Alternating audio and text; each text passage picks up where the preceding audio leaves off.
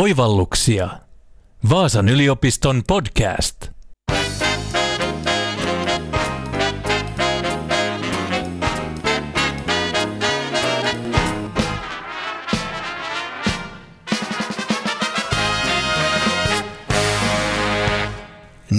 Näin aloitat säästämisen. Sijoita rahastoon kuukausittain tai jopa isompia summia kerralla, kehottaa pankkini. Onko riskillisestä sijoittamisesta tullutkin pankkien kielenkäytössä nyt säästämistä? Perinteistä säästämisestä ei juuri edes puhuta, se on jotain vanhanaikaista mummojen ja vaarien juttua tai jopa huonoa taloudenpitoa eli rahojen tilillä makuuttamista nolla koroilla. Minä olen toimittaja Anssi Marttinen ja vieraana Oivalluksia podcastin tässä jaksossa on Vaasan yliopiston viestintätieteiden apulaisprofessori Heidi Hirsto, joka on viime aikoina erityisesti tutkinut säästämiseen ja sijoittamiseen liittyvää viestintää. Tervetuloa Heidi Oivalluksia podcastin vieraaksi. Kiitos paljon. Heidi, olet tutkinut pankkien säästämis- ja sijoittamispuhetta. Kerrotko lähemmin, millaista teemasta tässä on kyse? No, tässä on kyse siitä, että, että miten ylipäänsä julkisuudessa puhutaan ihmisten taloudellisista mahdollisuuksista ja valinnoista, erityisesti siitä, että miten meitä eri tavoin niin ohjeistetaan toimimaan taloudellisina kansalaisina, että pitääkö meidän laittaa meidän vähäiset säästömme tai ylijäävät rahat pankkitilille vai mieluummin sijoittaa johonkin tuottaviin kohteisiin tai saako ottaa lainaa vai onko se kaiken pahan alku ja juuri, tämän tyyppisistä asioista. Mutta lisäksi tässä on kyse, kyse pankkien viestinnästä, että pankit edelleen käyttää paljon niin valtaa siinä meidän ohjeistamisessa, että edelleenkin me joudutaan hoitamaan tai hoidetaan meidän raha-asioita ja talousasioita aika pitkälti pankkien kautta, ainakin sellaisia isoja kysymyksiä. Ja siinä vaiheessa me joudutaan juttu sille pankkien kanssa ja se, miten pankit viestii meille näistä asioista, niin on aika tärkeää. Mikä on saanut sinut tarttumaan juuri tähän aiheeseen? Siihen on monia syitä. Siihen on henkilökohtaisia syitä ehkä tuolta ihan lapsuudesta asti, että mä oon itse kasvanut kultapossukerholaisena 80-90-luvun Suomessa, Lahdessa, jossa mun isäni myöskin työskenteli postipankissa. Mutta ihan tästä perhekuviostakin niin riippumatta, niin nämä pankkien lasten kerhot siihen aikaan oli tosi iso juttu ja tärkeä juttu, ja niistä juteltiin kavereidenkin kanssa, ja ikään kuin oli sellaista taistelua, että kuka kuuluu mihinkin pankkileiriin, että oliko Jeans Clubin, Kopin kerhon jäsen vai kultapossukerhon vai, vai maapallokerhon vai minkä olikaan. Että se on semmoinen mun lapsuuden maisema, joka on tietyllä tavalla hävinnyt. Että se on semmoinen henkilökohtainen syy. Mutta toisekseen tämä liittyy mun tutkija-identiteettiin. Mä oon valmistunut kauppakorkeakoulusta kauppatieteiden tohtoriksi ja talouselämän viestinnän aineesta siellä – ja mä niin jatkuvasti etin sellaisia tutkimuskohteita, joissa yhdistyy niin talouden ilmiöt tällaisiin viestinnällisiin näkökulmiin. Ja siinä nämä niin pankkien viestintä meille kansalaisille on ollut sellainen aika sellainen ilmiö, josta tämä kiteytyy, tämä yhteys. Millaisia tutkimuksia olet tästä aiheesta tehnyt? No mulla on muutamia sellaisia isompia linjoja, että, että ehkä semmoinen suurin oma projekti liittyy just näihin pankkien asiakaslehtiin. Mä oon kerännyt aika ison, tosi kattavan aineiston pankkien asiakaslehtiä ja erityisesti tällaisia kerholehtiä, lapsille ja nuorille suunnattuja lehtiä, hippoja, kultapossuja, yhdyspalloja ja millejä ja mitä kaikkea niitä nyt onkaan. Tuolta 1920-luvulta lähtien sinne oikeastaan sitten 1900-luvun loppuun asti, jolloin tämä lehti skene alkoi vähän niin kuin hiipua. Et tota, se on ollut semmoinen oma lempiprojekti ja ikuisuusprojekti. Mua on kiinnostanut siinä erityisesti se, miten, miten niissä lehdissä perustellaan sitä, että miksi pitää säästää, miksi se on tärkeää, mitä varten säästetään. Ja, ja toisaalta sitten se, että missä vaiheessa myös sijoittaminen tulee siellä mukaan kuvaan. Eli se on niin kuin yksi tämmöinen iso, iso juttu. Sitten mä oon myös tullut nykypäivään ja tarkastellut esimerkiksi pankkien viestintää Twitterissä ja vähän aikaisemmin pankkien verkkosivuilla. Ja nyt sitten meillä on myös lisäksi, lisäksi kolmanneksi tällainen Suomen Akatemian rahoittama hanke, jossa keskitytään sitten sosiaaliseen mediaan ja siihen, että miten kansalaiset sosiaalisessa mediassa sitten puhuu erityisesti sijoittamisesta. Millaisia nämä pankkien säästämispuheet on ollut ja miten ne on muuttunut? Ensinnäkin voisi sanoa, että pankit on ollut todella aktiivinen toimija niin säästämispropagandan ja säästämisviestinnän, säästämiseen kannustamisen ja tämmöisen talouskasvatuksen saralla ylipäänsäkin Suomessa. Sieltä 1920-luvulta asti pankit on ollut yhteistyössä koulujen kanssa ja perustanut säästämisohjelmia ja tämmöisiä lipas, lipaskeräysohjelmia ja muuta. Ja sitten tosiaan lastenkerhojen kautta ja kaikenlaisten säästämisohjelmien kautta kannustanut sitä säästämistä. Mutta ne, ne perustelut säästämiselle on kuitenkin muuttunut. Nykypäivänä ei tulisi mieleen, että pankit äh, lähettäisi viestejä ja puhuttaisi säästämisestä ja raittiudesta samanaikaisesti. Joo, eli täällä on 20-luvulla nimenomaan, siellä on niin säästöpankkien ja osuuspankkien lehtiä, mulla on paljon aineistossa, niin niissä niin ylipäänsä rummutetaan sellaista siveellistä ja moraalista ja kunnollista elämäntapaa, jossa yhdistyy just saa raittius ja ahkeruus ja työteliäisyys ja vanhempien kunnioitus ja, ja muu tällainen, niin tähän säästäväisyyteen. Eli säästäväisyydestä puhutaan, se on sellainen moraalinen hyve ja tota, sen vastakohtana sitten tämmöinen tuhlaavainen, holtiton elämäntapa. Entä talvi- ja jatkosodan aika, toiko se säästämispuheeseen jotain uutta? No joo, kyllä muutoksia tapahtui siinä monenkinlaisia, mutta sitten sota- ja jälleenrakennusaikana semmoinen kiinnostava niin kuin ulottuvuus oli se, että säästämisestä tuli sellainen yhteisöllinen ponnistus ja yhteinen ponnistus.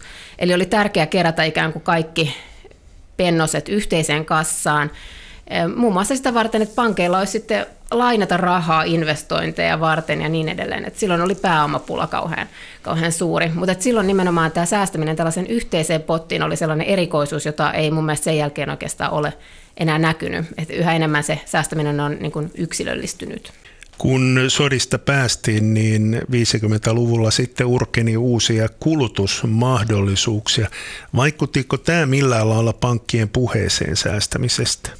Kyllä tosi paljon, että, että säästäminen edelleenkin oli, oli se ykkösjuttu varsinkin niissä lastenlehdissä, mutta se muuttui sellaiseksi kulutussuuntautuneeksi säästämispuheeksi, että ei kannustettu enää säästämään säästämisen vuoksi tai oman moraalin vuoksi, vaan esimerkiksi polkupyörää varten tai ponia varten. Eli tuli tämmöinen tavoitesäästämisen puhetapa, joka oli tosi vahva ja semmoinen niin kuin toimiva. Sitä toistettiin, toistettiin sitten pitkään ja se vallitsi siinä parikin vuosikymmentä. 1980-luvulla rahamarkkinat vapautuivat ja puhuttiin muun muassa kasinotaloudesta. Näkyykö myös silloin sijoittamisen nousu? No kyllä se näkyy, se näkyy myös näissä lasten lehdissä, mikä on aika, tai nuorten lehdissä erityisesti, mikä on aika jännä nykypäivän näkökulmasta. Mutta siellä, siellä tuli tällaisia, esimerkiksi tämmöinen minäkö, minustako pörssihai, sijoituskilpailu ja, ja sijoitusrahastoja markkinoitiin esimerkiksi hyvänä joululahjana pukin konttiin. Ja pankit markkinoivat lapsille myös omia osakkeitaan, että kannattaa ryhtyä vaikkapa SYPin osakkeenomistajaksi. Että tämä tuli silloin, tuli ja meni, lainsäädäntökin muuttui siinä ja niin, että siitä ei enää voitu samalla tavalla sen jälkeen sitten puhua.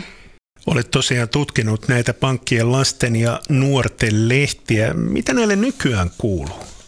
Mä en ole ihan hirveän tarkkaan seurannut, mutta tota, silloin aineistokeräysvaiheessa näytti, että todellakin suurin osa oli lakkautettu. Ja sitä ennen moni niistä oli muuttunut sellaisiksi askartelulehdiksi, ettei niissä enää puhuttu raha-asioista. Mutta, mutta Hippolehti edelleen kyllä ilmestyy, mutta että se ei ole enää sellainen samanlainen kulttuurinen ilmiö kuin mikä se, mikä se aikanaan oli. Niin. Tutkimukset ulottuu myöskin nykyaikaa. Olet tutkinut muun muassa pankkien Twitter-viestintää. Puhutaanko siellä säästämisestä? Kyllä siellä edelleen puhutaan, että tosiaan keräsin aineiston, jossa, jossa oli hashtag eli aihetunniste säästäminen tai sitten aihetunniste sijoittaminen.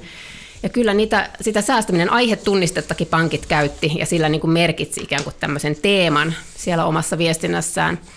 Mutta ehkä merkille pantavaa on se, että niistä säästäminen twiiteistä, niin lähes puolet sisälsi myös sen aihetunnisteen sijoittaminen ja muutenkin niin säästäminen ja sijoittaminen näissä näissä niin kuin limittyy ja ikään kuin sekoittuu ja samastuukin toisiinsa. Puhutaan rahastosäästämisestä ja tietysti osakesäästötili ihan, ihan sanaston kannalta. Ja sitten toinen asia, mihin säästäminen sekoittuu näissä Twitter-viesteissä ja nykyajassa on kuluttaminen. Et puhutaan tällaisesta ostamalla tai shoppaamalla säästämisestä, mihin liittyy nämä tällaiset automaattiset sovellukset. Että kun shoppaat, niin samalla menee joku osa sitten säästöön. Pankkeja on lukuisia. Eroavatko pankit toisistaan tässä säästämis- ja sijoittamispuheessa? Kyllä eroaa. Erityisesti niin kuin, niin kuin historiallisesti kun katsoo, niin meillä on hyvin erilaisia pankkeja. On tällaisia ideologisesti perusteltuja säästö- ja osuuspankkeja ja sitten meillä on liikepankkeja ollut. Niissä on näkynyt eroja ja niillä on myös erilaiset tehtävät ollut perinteisesti. Nykyään se ero on ehkä, no en ole ehkä tarkastellut tässä Twitter-aineistossa sitä kovinkaan tarkasti, mutta kyllä pankeilla on vähän erilaisia strategioita siinä, että kuinka paljon ne ylipäänsä viestii tällaisessa yleisessä kanavassa kuin Twitter niin kuin yhteiskunnallisina keskustelijoina. Olet tutkinut säästämispuheita jo tuolta 1920-luvulta lähtien. Onko sieltä jäänyt mitään tähän nykypäivään? Kyllä sieltä niin kuin jotain, jotain on aina jäänyt ja jotain on tullut takaisinkin. Että esimerkiksi tällainen vanhuuteen ja pahaan päivään varautuminen oli 20-luvulla todella voimakas säästämisen motiivi näissä lehdissä. Ja se välillä hävisi melkein kokonaan, että tuli enemmän tällaista harrastussäästämistä. Ja nyt, nyt tuntuu, että se on tulossa takaisin, ehkä senkin vuoksi, että ihmisille sälytetään yhä enemmän taas vastuuta niin kuin omasta, omista eläkepäivistään ja omasta taloudellisesta pärjäämisestä. Ja sitten ehkä toinen asia, mikä on, on säilynyt, niin on säästöpossu, että se säästöpossu symbolina näkyy jatkuvasti tuolla Twitterissäkin, että se ei ole menossa mihinkään. Heidi, mitä pankkien kannattaisi erityisesti huomioida säästämis- ja sijoittamispuheessaan? Onko esimerkiksi jotain, mitä ne eivät tuo riittävästi esiin? Esimerkiksi vastuullisuutta. No kyllä mun nähdäkseni vastuullisuus on, on sellainen asia, jota kaipaisin enemmän sinne puheeseen, nimenomaan sijoittamisen osalta. Et meillä on sellainen erikoinen tilanne ollut mun mielestä pitkään, että me ikään kuin yhdellä sivulla puhutaan meidän omasta varainhallinnasta ja sijoitusrahastoista ja kannustetaan kaikkia sijoittamaan ja huolehtimaan omista varoista.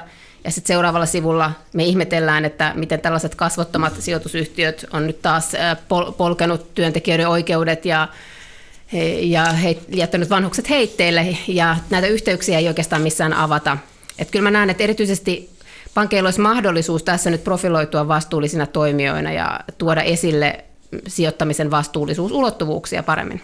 Minä olen toimittaja Anssi Marttinen ja vieraana Oivalluksia podcastin tässä jaksossa on Vaasan yliopiston viestintätieteiden apulaisprofessori Heidi Hirsto, joka on viime aikoina erityisesti tutkinut säästämiseen ja sijoittamiseen liittyvää viestintää.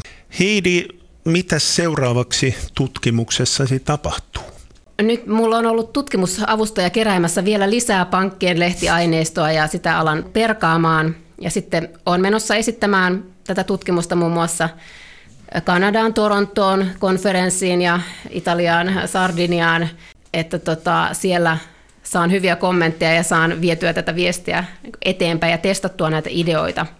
Ja pitäisi tietysti saada sitten jotakin julkaisuja myös ulos ja kyllä meidän niin kuin tältä tiimiltä on tulossa tänäkin vuonna jotain liittyen esimerkiksi joukkorahoitukseen ja sijoittamisen äh, tulevaisuusmerkityksiin.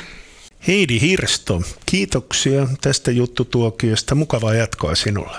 Kiitos paljon.